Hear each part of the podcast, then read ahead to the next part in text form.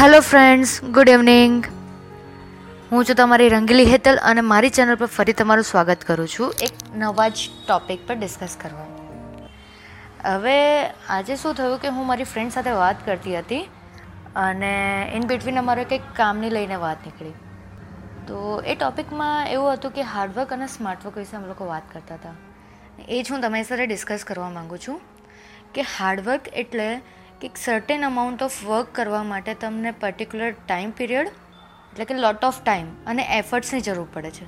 જ્યાં સ્માર્ટ વર્કને એ જ કામ કરવા માટે ઓછા સમયે અને ઓછી મહેનતે થઈ જાય છે. Hard work you know same ને સેમ વર્ક અને સેમ ટાઈમ પીરિયડ લાગે તો આપણે આગળ જતાં કેવું કંટાળી જતા હોઈએ છીએ ને એ જ વસ્તુ તમે સ્માર્ટ વર્ક કરો ને, તો જલ્દી થઈ જાય છે. અને એના સિવાય તમે બીજા ઘણા બધા કામ કરી શકો છો. એટલે કે તમારો ટાઈમ બચે છે એમાં, સ્માર્ટ વર્કમાં. ફોર એક્ઝામ્પલ આપણે લઈએ તો પહેલાંના જમાનામાં અકાઉન્ટ હાથથી લખતા હતા ને આજે બિલ્સ બની જાય છે.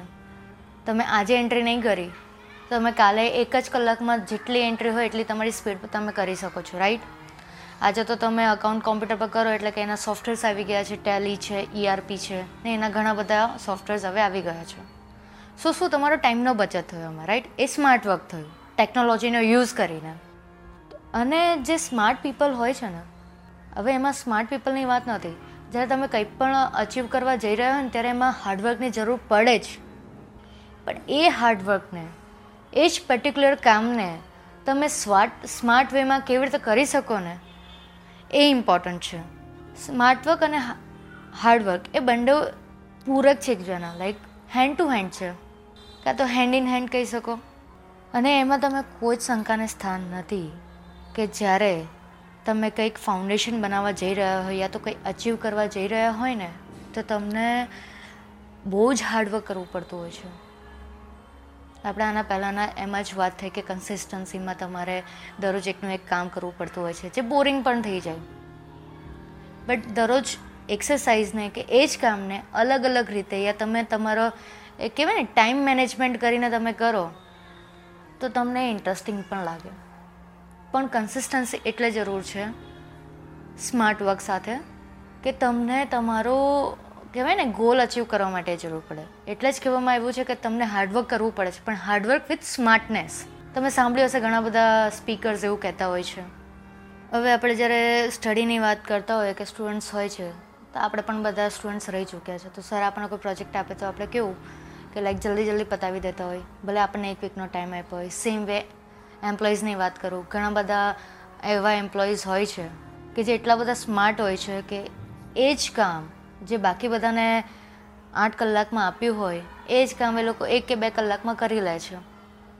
એના બેઝિસ પર પણ પરફોર્મન્સ મેઝરમેન્ટ થતી હોય છે.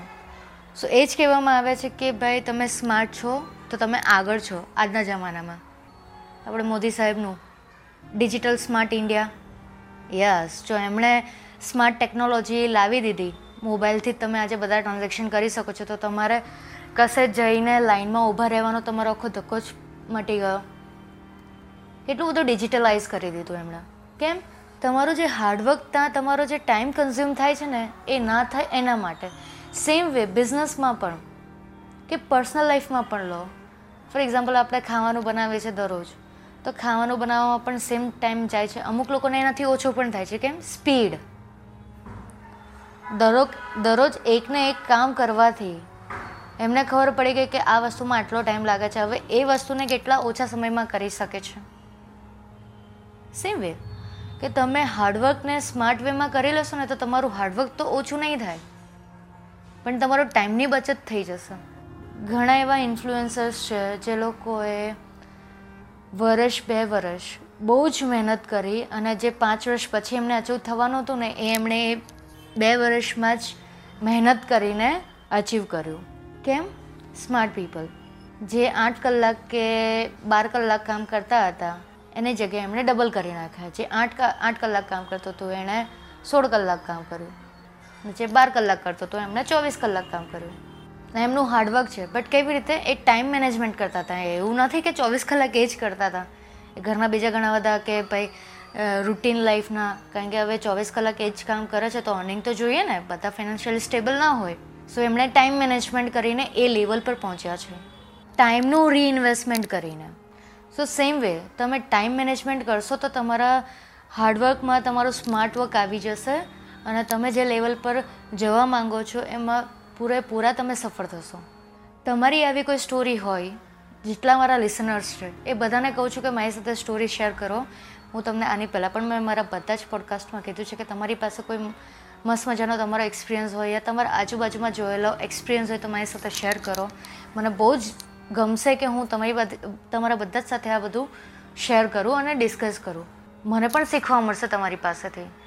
મેં ઘણા એવા એજડ પીપલ જોયા છે લાઈક કે જે મોટા મોટા કહેવાય ને, કોઈએ વિચાર્યું ના હોય ને એવા કામ એ ટાઈમ પર કર્યા છે નાઇન્ટીઝમાં. એ લોકો પણ આજે એવું કહે છે કે ભાઈ અમે ભલે એજમાં આવી ગયા છે, બટ અમને શીખવાનું આજે પણ જોયું છે સેમ વે કે મને શેર કરજો તમારી વાતો.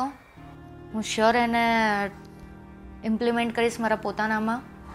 એ પછી મારી પોડકાસ્ટ રિલેટેડ હોય કે મારી સ્પીચ રિલેટેડ પ્લીઝ શેર કરજો ફ્રેન્ડ્સ હું વેઇટ કરીશ તમારા પોડકાસ્ટનો ને યા તમારા રિપ્લાયનો thank you friends take care